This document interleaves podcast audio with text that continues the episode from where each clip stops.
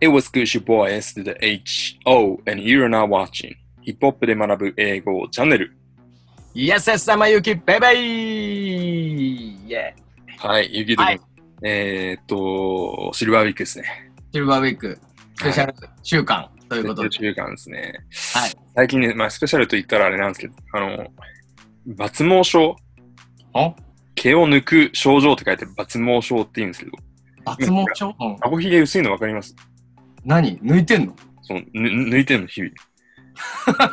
え、何何すごいストレスかかってる。いや、なんかストレスなんだろうね、多分ね、わかんないけど、なんかもう、 怖いね。気づいたらこう抜いちゃって、だいぶ薄くなっちゃって、そう、まあなんで、あの、皆さんね、あの、ストレス溜めずに、まあ、溜めないか、もうそもそもそっとくか、そのどっちかですね。はい。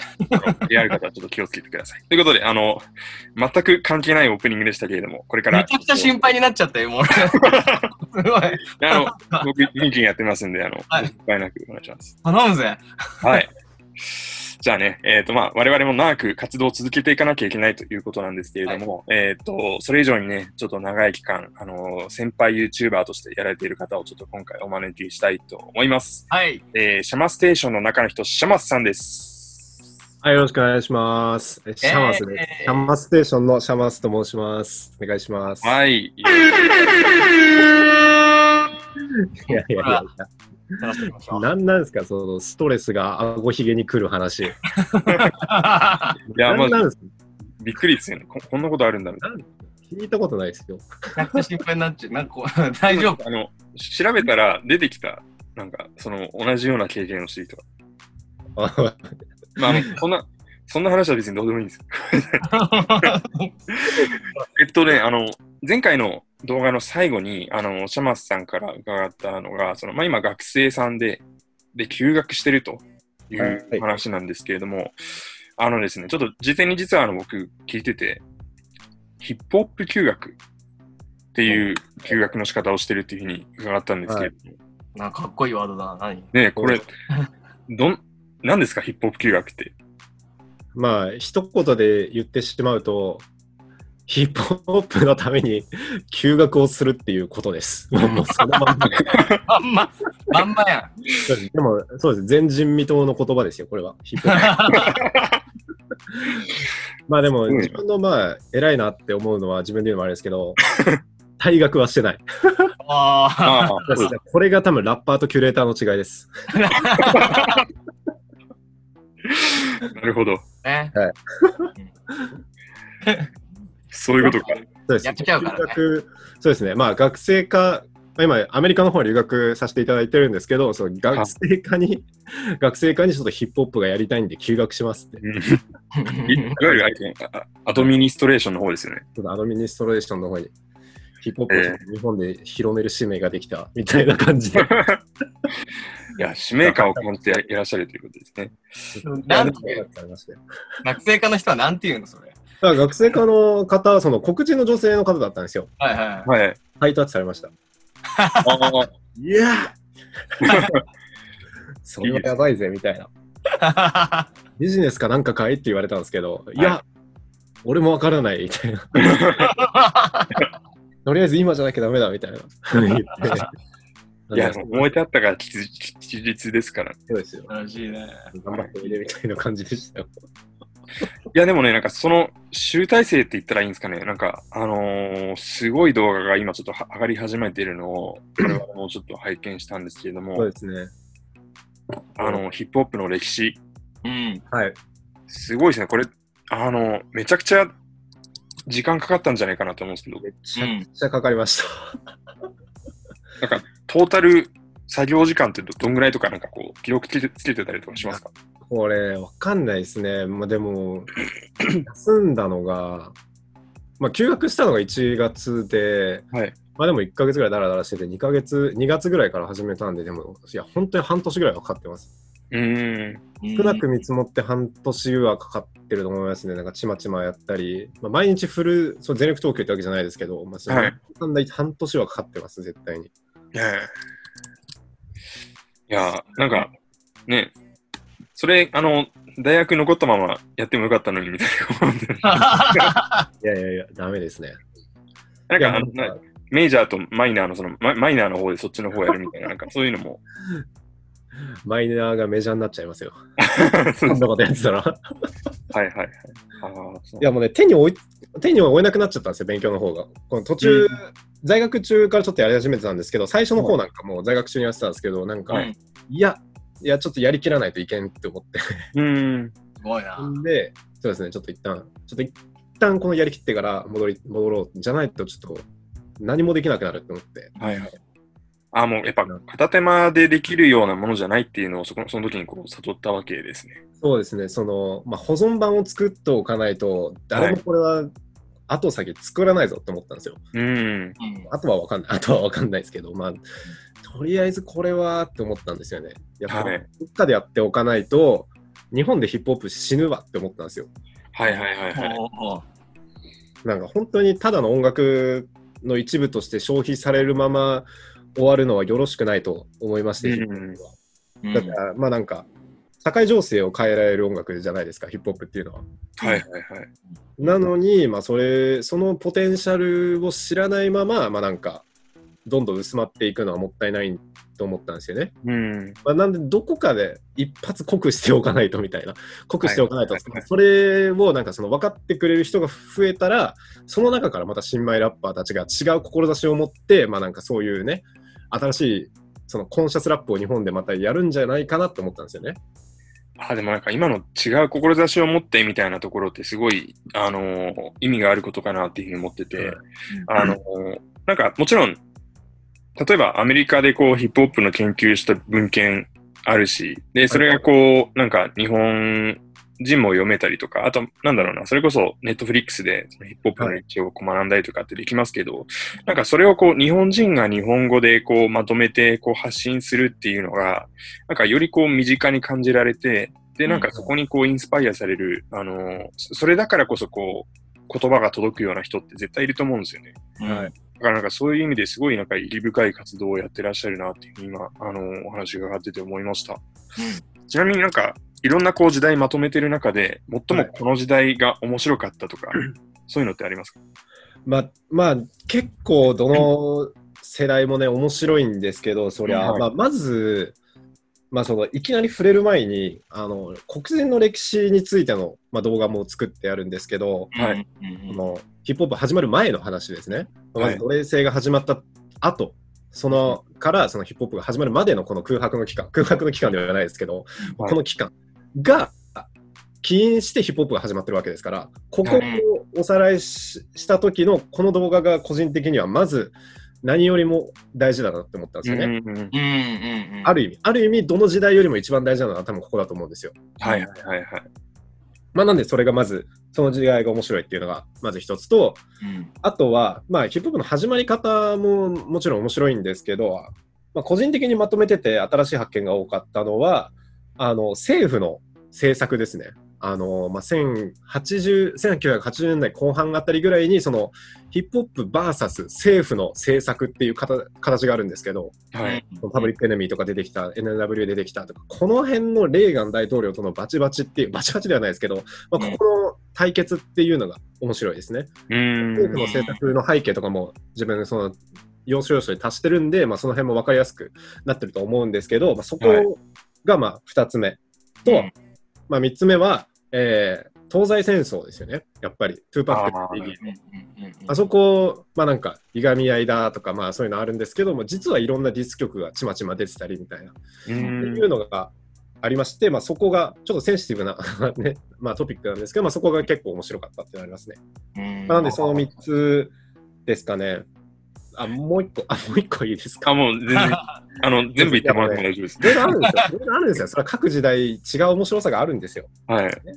まあまあね、ちらっと言うと、この、あの、何でしたっけ、この未成年以下は、あ、そうなんですか、あの過激な表現が含まれてますステッカーの起因とか、はいはいはい。ねあれはめちゃくちゃ面白いのが一つと、うんあと、LGBT はヒップホップのおかげもあるぞっていう。おーなるほどはいそんなのはヒップホップのおかげもあるぞっていうところですかね。はい。まあ、とりあえずこのぐらいですかね。まあ、エモラップも十分面白いんで、そこも結構紙くらいではあるんですけど、まあそこも十分面白いとして、まあそんな感じですかね。まあ結構多くなっちゃいましたけど。いや、いでやも、もね見るしかないぞ。こ見れるはしかないですね、これね。見るしかないぞ。これやばいぞ。まあ、あの今もうすでにあのアップされてるのが、その最初におっしゃっていただいたやっぱ黒人の歴史はい。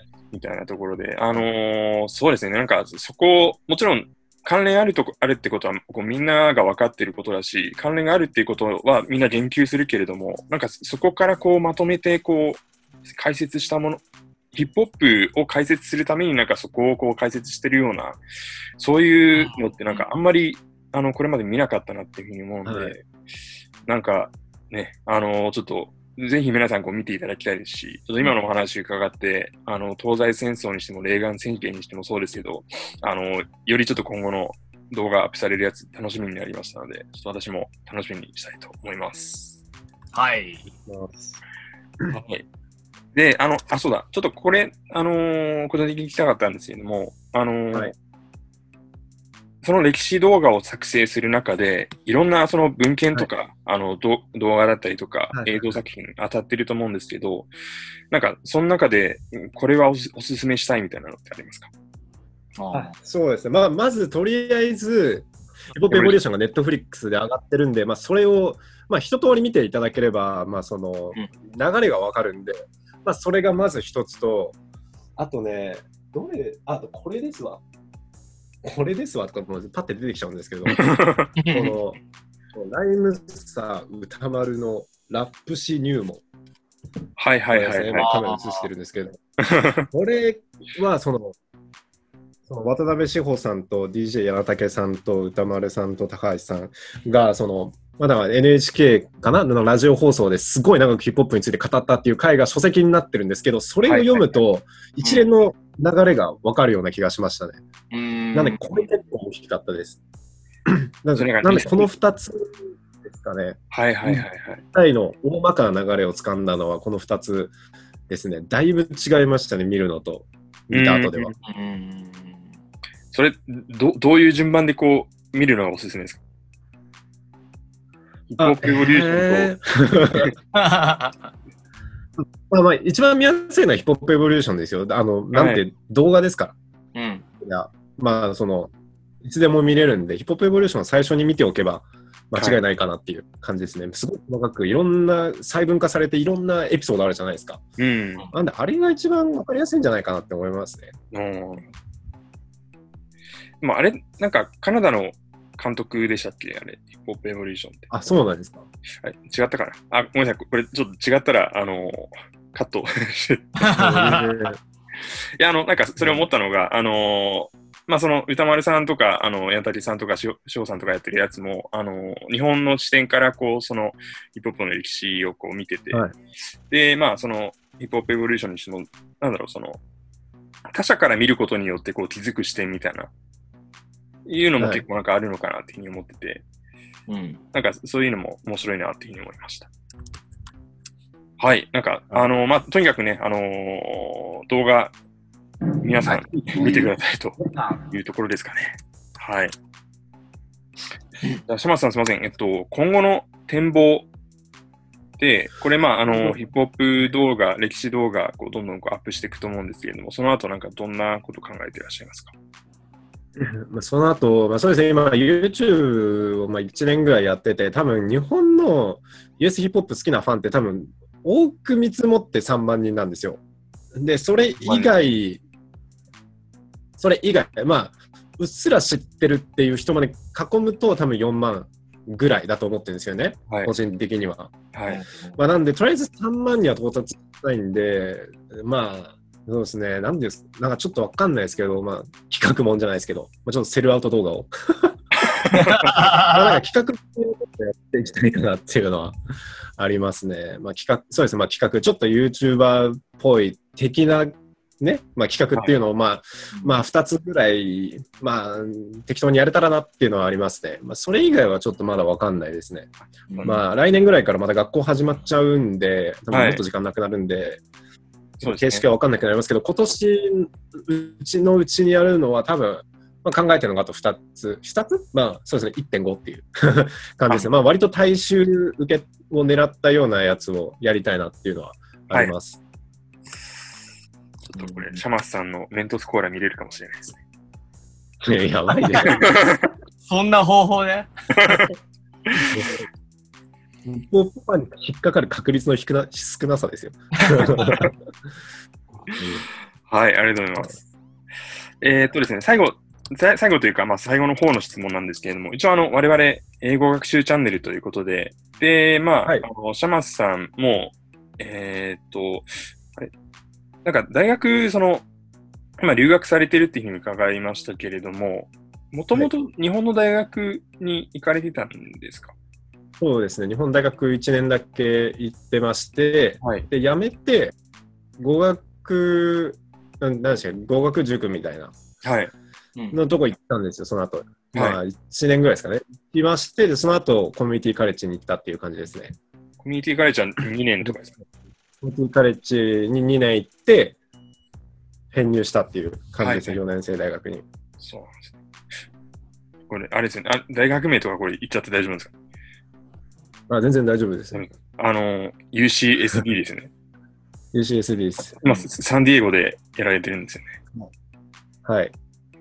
どんな感じですかカリフォルニア大留学生活。あの、今もう、あの、留学して日本戻られてると思うんですけども、留学生活どんな感じですか留学生活、まあ、あれですね、あの、思い切りの良さが必要です、どう考えても。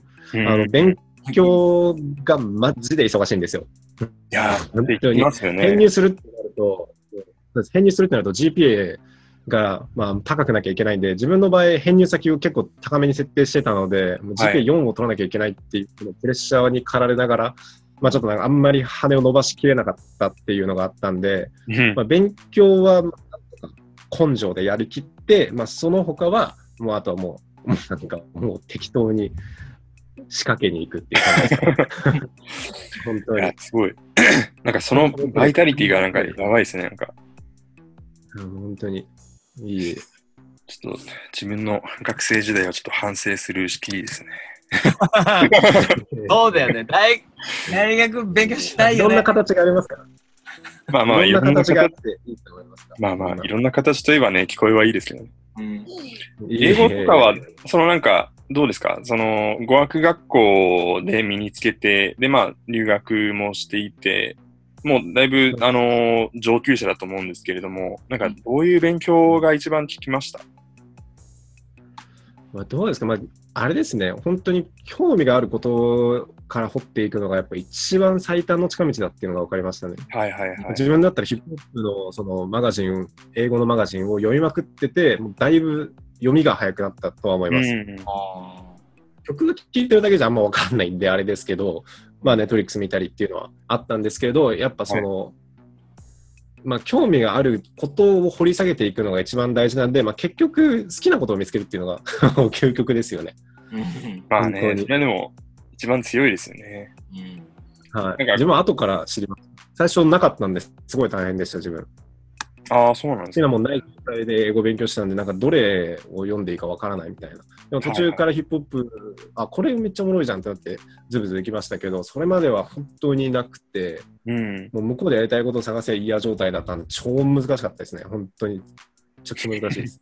うんすごいな、でも。でもね、あの結構あの、このチャンネル出演された方でも何人か、その、まあ、英語を身につけるためにっていうとこことを考えたときに、まあ、必要に駆られてや駆られてやるか、あるいはやっぱやっぱこう、興味を持ったことを、まあ、英語でみたいな感じの、まあ、その2つが結構やっぱよく出てくるんで、うんあのーやっぱ、シャマスさんもそういうふうなのを踏まれてるんだなっていうふうに思うと、ちょっと、あのーこのチャンネルをご覧の皆さんもね、あのーちょっと、ちょっとずつ、なんか例えば、まあ、コンプレックスの記事を読んでみるとか、まあ、そんな感じのところからスタートすればいいんですよ ね。あそうですね。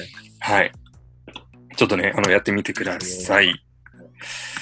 はい。えー、っとね、最後ちょっと、あのーもしこれ、あればなんですけれども、最近、最近ハマってる曲とかアーティストとか、そんなのってありますかあ最近ハマってる曲、まあ、なんかもう最近毎週2、300曲聴いてるんで、わけわかんなくなってるんですけど、いすごいな、そのインプットは。 で、やだって、あの、まあ、一応、毎週出てる曲全部聴いて、あれしてるんで、まあ、まあでも、最近ずっと好きなのはヤングピンチですね。カリフォルニアのすごいチルな若手アーティストなんですけど、はいはい白人のアーティストなんですアアーティストとかラッパーなんですけど、まあ、その人がとりあえずアーティスト的に好きなのと、あとは、あれですね、あの、最近出てきた若手なんですけど、あの、来年出る YSP のサントラにも入ったトゥーシーっていうラッパーがすごいかっこいいなと思ってます。うー TOOSII っていうラッパーがいるんですけど、その人がすごいかっこいいですね。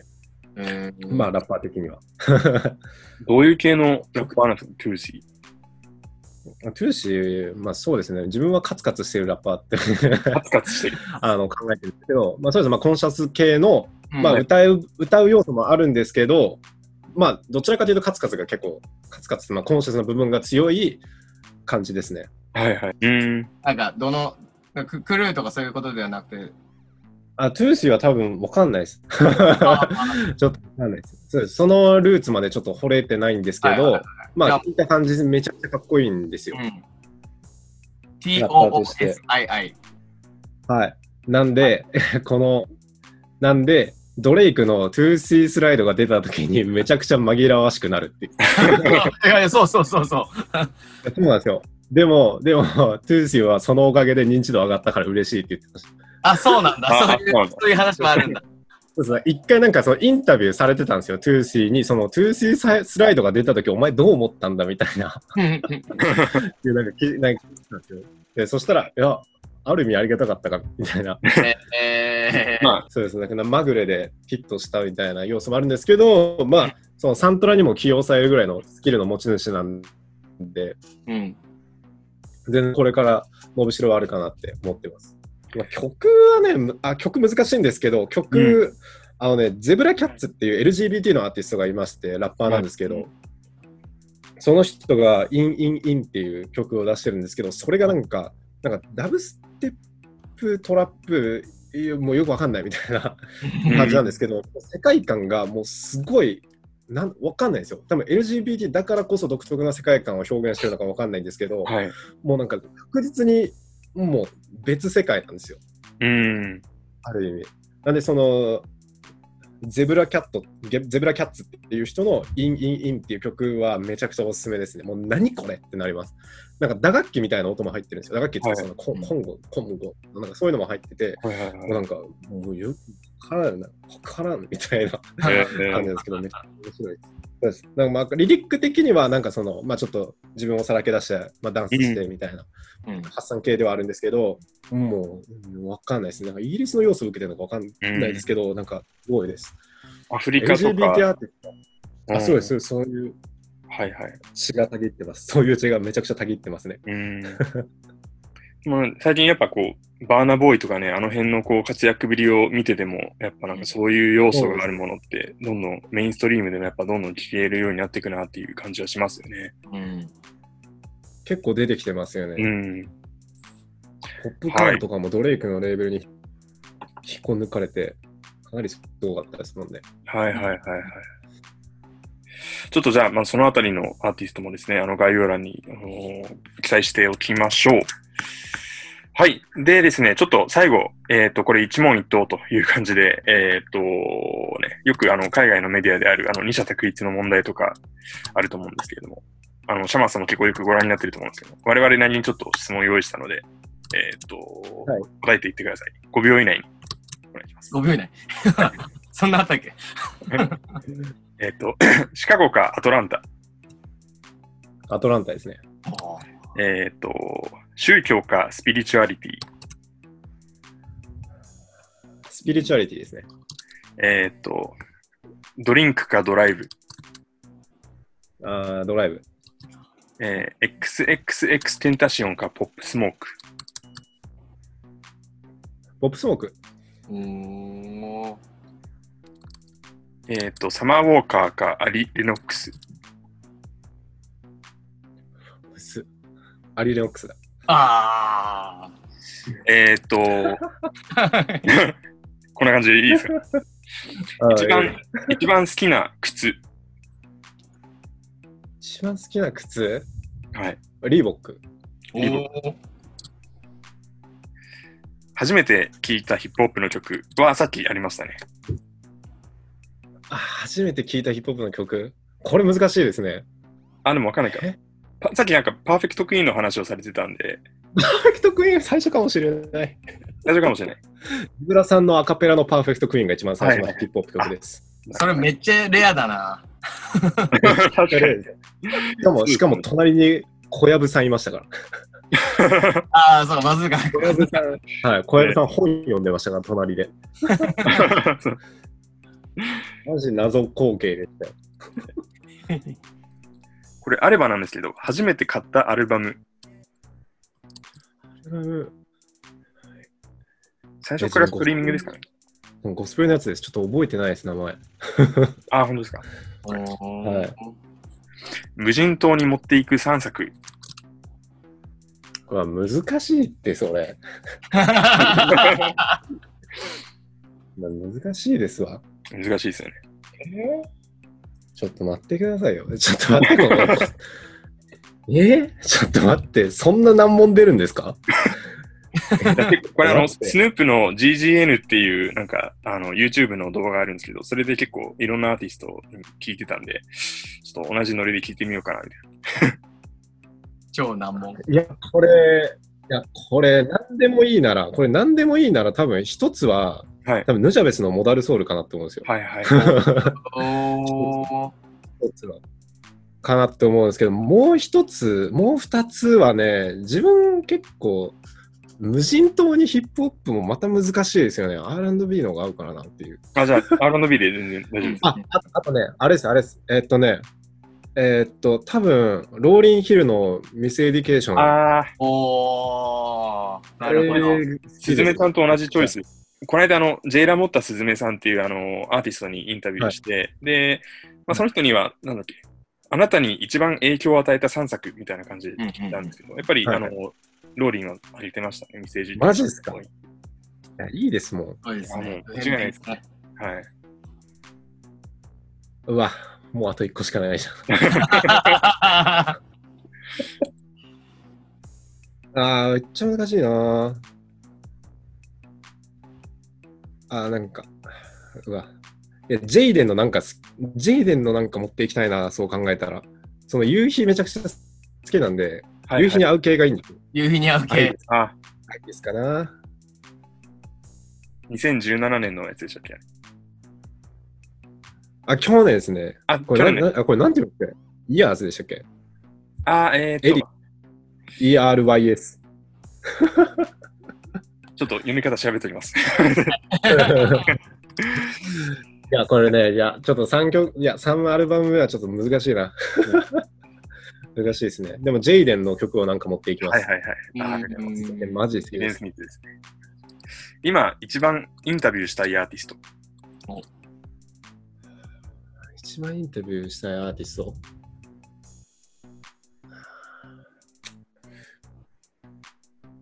うわ、ちょっと待って や。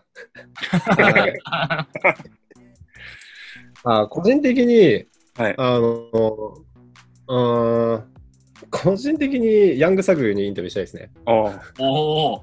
それはどういったところでですかいや、いや、どこまで、その、自分のクローン作るんみたいな。 いやまだお前の役割は終わってないぞって言いたいんですよね。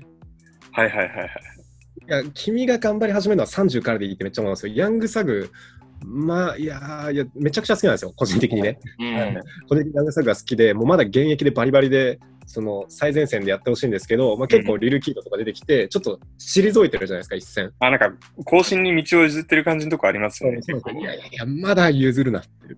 はいはいはい。サグさん、まだ譲らないでくださいよっていうの を、ちょっと大体と。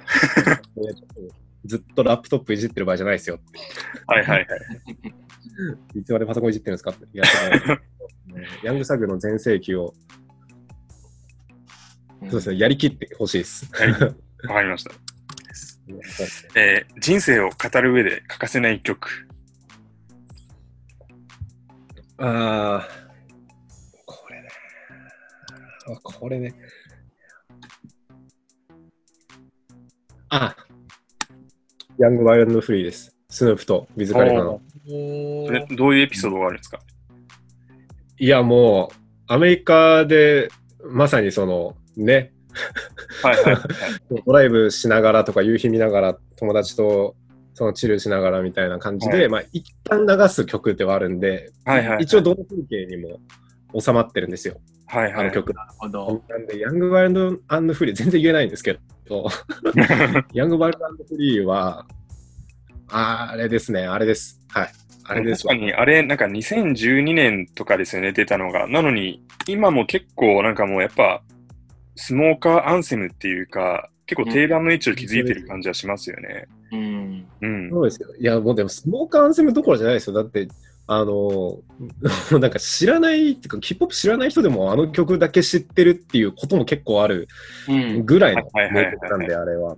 うん。え、なんでそれ知ってるのみたいな。それは知ってるのみたなんかいな。ちょっともうなんかそうい青う春ソングになりつつあるよね。確かに、青春い、やすごいうんそう、爽やかな感じです。でグリーンみたいな。 なんかもう山本さん。あの曲は超えないでしょう。なんであれは。あの映画もよく見たりしますよ、まあだ。今あでもうー、ん。あれ、笑っちゃうな。いつもあれ、くそくだまらなさい。に、まさにアメリカのこのチル野郎のすごいですコねメディドラマみたいな。めちゃくちゃ面白いですもん。ちょっとあの、確かまだネットフリックスにあったと思うので、あの、あります、なぜか。はいなぜかあります。まだご覧になってない方はぜひ見てみてください。おすすめです。はい。ということで、えーっと、そろそろかなというふうに思いますので、シャマスさあんら、えー今日はどうもありがとうございました。はい、全然。あっとおいう呼び間いただきましてありがとう。いや、なんか、あのーね、すごい真面目な、 あのーやっぱヒップホップにかける熱意、ヒップホップ休学するほどの、そのやっぱ熱意みたいなところと、あのーすごい真面目なお話もいろいろ伺えて面白かったですし、あと、まあちょっとね、あの、いろいろ、あのー普段こうニュースを配信してる人のキャラクターがなんかどんな感じなのかって、こう、あのー見る機会が多分あんまないかなというふうに思うので、なんかそこを伺えたのも個人的に結構楽しかったなというふうに思っております。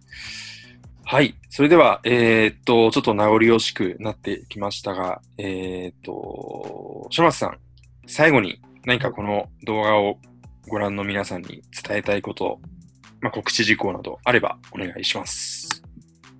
えーとりあえず自分のチャンネルで毎週末に、えー US ニュースをすごい分かりやすく、なるべく分かりやすく噛み砕いた動画を、えー毎週末に出してるんで、えー US ヒップホップ興味ある方は、えーぜひチェックしてみてください。で、それと今多分絶賛上がってると思うんですけど、ヒップホップの歴史動画、多分世界で一番噛み砕いて、一番端的にまとめたやつだと思うんで、これ結構マジで自信があるんでチェックしてみてください。本当に。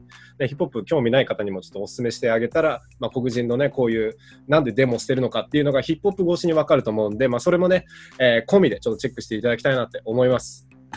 こんな感じです。はい。いや、めちゃくちゃ、でも気合い入った、あの、プロジェクトだと思うので、あの、ちょっと我々もねは、いしっかりこう見ていきたいなと思いますし、あの、やっぱりね、あの、今、その黒人がこうデモしてることとか、そのなんか背景とかっていうのが、やっぱ、あの、書籍にあたってっていうのは、なかなかこう時間取れなくて難しいっていうふうな人は、まあ、特にね、あのそのあたりからちょっと見ていただくのがいいんじゃないかなっていうふうに思いますんで、はい。私からもちょっとお勧めしておきたいと思います。はい。ということで、えーっとですね、今回の、えーっと、まあ、シャマステーションさんの情報ですね、えーっと、こちら概要欄に、えー、吸収しておきますので、そちらからぜひチェックしてみてください。はい、えー、チャンネル登録、そして通知ボタンも忘れずに、えー、教えてください。よろしくお願いします。い。はい。よろしくお願いします。では、シャマスさんどうもありがとうございました。ありありがとうございました。りがとうございます。いや、楽しかったです。ありがとうがとうございました。ございます。